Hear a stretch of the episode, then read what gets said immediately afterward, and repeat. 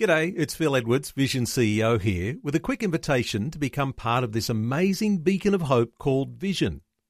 Together we can put our love into action to help people of all kinds build or rebuild their lives on the truth of God. Please consider the part you can play during our upcoming Visionathon appeal, remembering that it's your support that makes Vision possible, including this podcast. A biblical perspective on life, culture, and current events. This is 2020 on Vision. At this time of year, we might all be able to make a personal evaluation and honestly say where we're at in our relationship with God as a follower of Christ. Some of us will say we're still way down in the shallow end of the pool. Others of us might say we've got some experience and some steady growth in maturity through the year. Well, one of the nation's most significant churches is Crossway Baptist Church in Melbourne, described as a Baptist evangelical multi site mega church. Well, they've got a particularly interesting and powerful take on what it is to build a culture of discipleship. Pastor Dale Stephensen is senior pastor at Crossway Baptist in Burwood. He's joining us. Hey, Dale Stephensen, a special welcome along to 2020. Thank you very much, Neil. Great to be with you. Dale, I do want to talk about what you're doing with your church because uh, you're overflowing the boundaries, some might say, from the Baptist Church, and you're working with something like 16 denominations with this program you've got. Give us a little insight here into how far widespread your influence is now with discipleship. Yeah, sure. Yeah, we are working with uh, 16 different denominations. That's across Australia. It's starting to spill over to New Zealand, and we're getting some other international interest right now. Uh, the Lausanne Global Conference, they've asked me to speak about this uh, in Seoul, Korea next year as well. Um, what we're doing, we've taken a fresh look at how Jesus made disciples. It's a reasonably obvious thing when you think about it. Most Christians are prepared to agree that Jesus was the master discipler. And yet, when we step back and say, okay, how did Jesus make disciples? It's amazing the sort of insights that kind of come straight to the fore.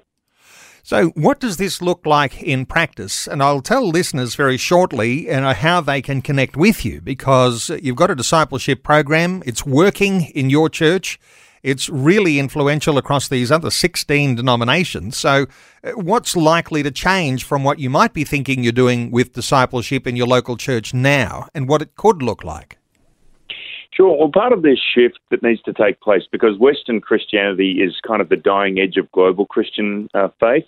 We are, you know, we are the uh, we're the ones where the Christian faith has been in decline in Australia now in our seventh decade. Where in other parts of the world the Christian faith is really expanding quite rapidly, and so we took we took a fresh look to say, okay, what are what are they doing in these other countries that we're not doing, as well as a fresh look at how did Jesus himself make disciples. Uh, the churches that we work with see a whole lot more people uh, coming to faith. That's quite an encouraging phenomena. Uh, part of the dynamics that we look at in Western Christianity, we've redefined spiritual maturity or Christian maturity as a knowledge base and a character base. In other words, if I know my Bible well, I've got a good character, I'm a mature Christian. But we can be those two things, but still be really immature as far as being a disciple maker ourselves. And that's the Great Commission, isn't it? Jesus said, Go and make disciples. And people can be very immature as disciple makers, even though they've got a good Bible knowledge and great character.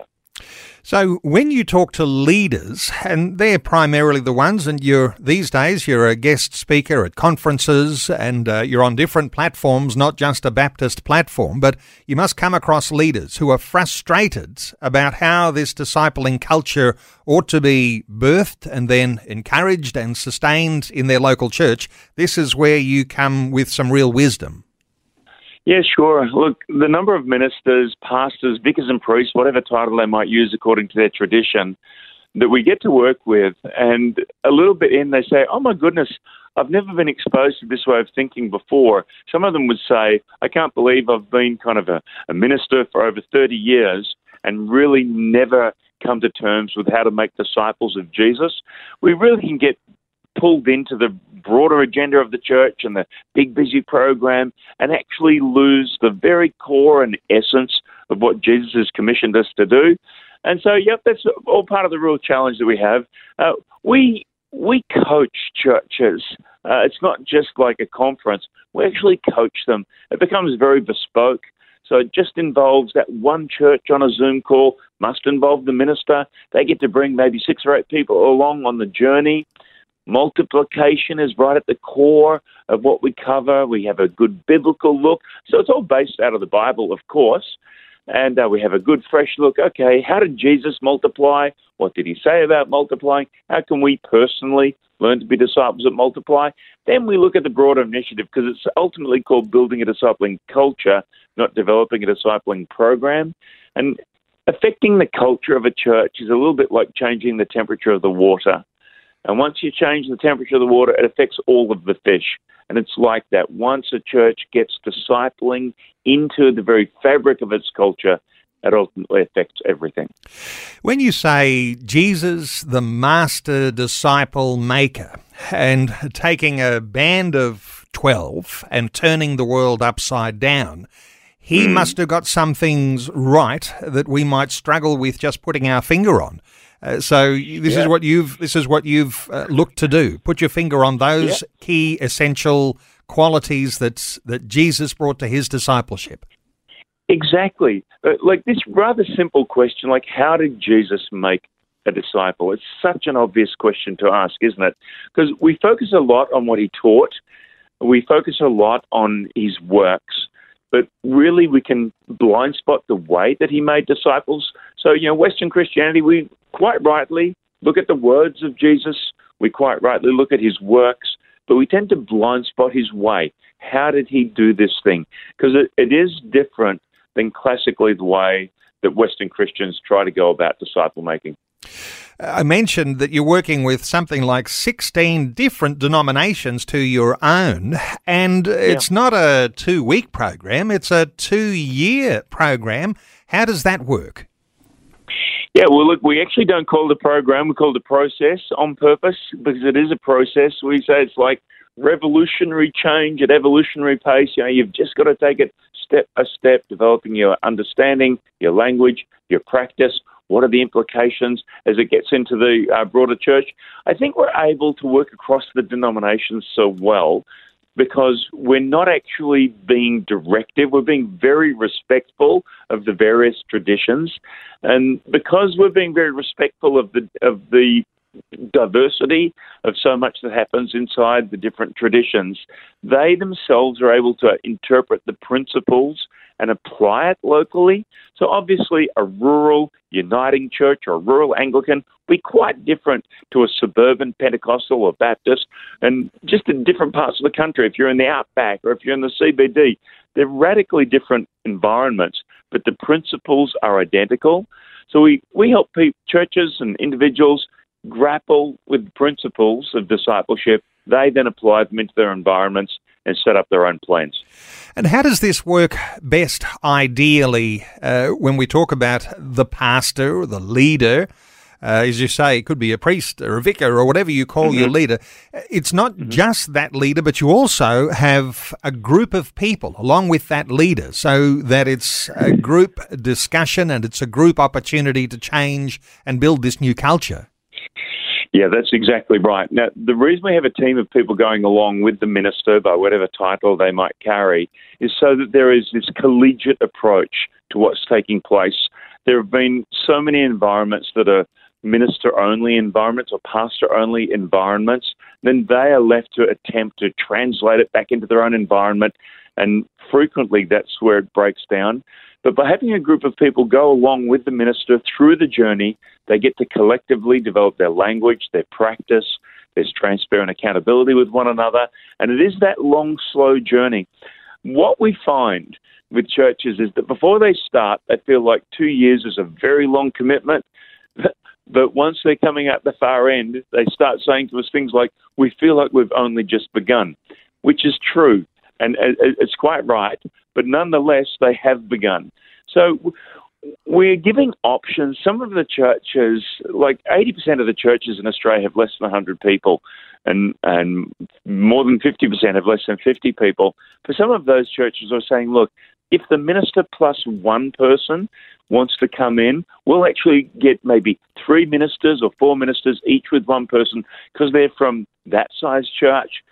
And we'll take them part of the way along the journey before they can expand it by bringing some other folk in. So we're trying to give opportunities to on ramp people.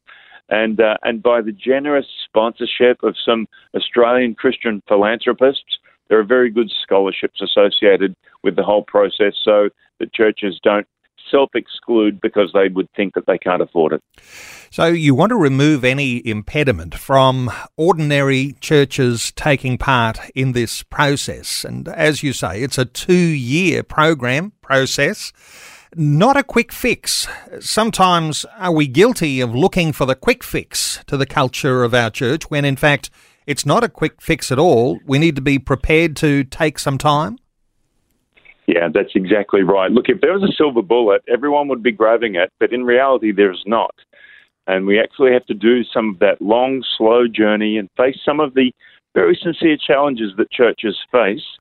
And but this is where we should really be encouraged and take hope, because for many of the churches that we have begun to coach, at their point of entry, it has been years since they've seen anybody put their trust in Jesus. It's been years since they've seen any sort of growth taking place in the church. But there is a broad narrative across the churches that we're coaching of a fresh wind in their sails. They begin to see people coming to know Jesus. It's a, it's a very encouraging narrative that's around the whole thing. We're encouraged by it, and so are the churches who are coached. Well, I know there'll be some listeners who are very encouraged and uh, perhaps even prepared at a point of frustration even about getting that culture right. To be able to call in someone with your expertise and, as you say, working with 16 different denominations. So there's something in here which is discipling just like Jesus discipled. We're talking about building a discipling culture. There's a website I'll point listeners to to connect with Dale Stephensen. Pastor Dale, Dale Stephensen is senior pastor at Crossway Baptist. It's the biggest uh, Baptist church in Australia Uh, described as a Baptist evangelical mega site church, and they've got their hand of support and help out to anyone who wants to get involved with a discipleship process. bdc.org.au. Building a discipleship culture, bdc.org.au. Pastor Dale Stephensen, thanks so much for sharing these thoughts with us today on 2020. Thanks, Neil. It's been a pleasure. Thanks for taking time to listen to this audio on demand from Vision Christian Media. To find out more about us, go to vision.org.au.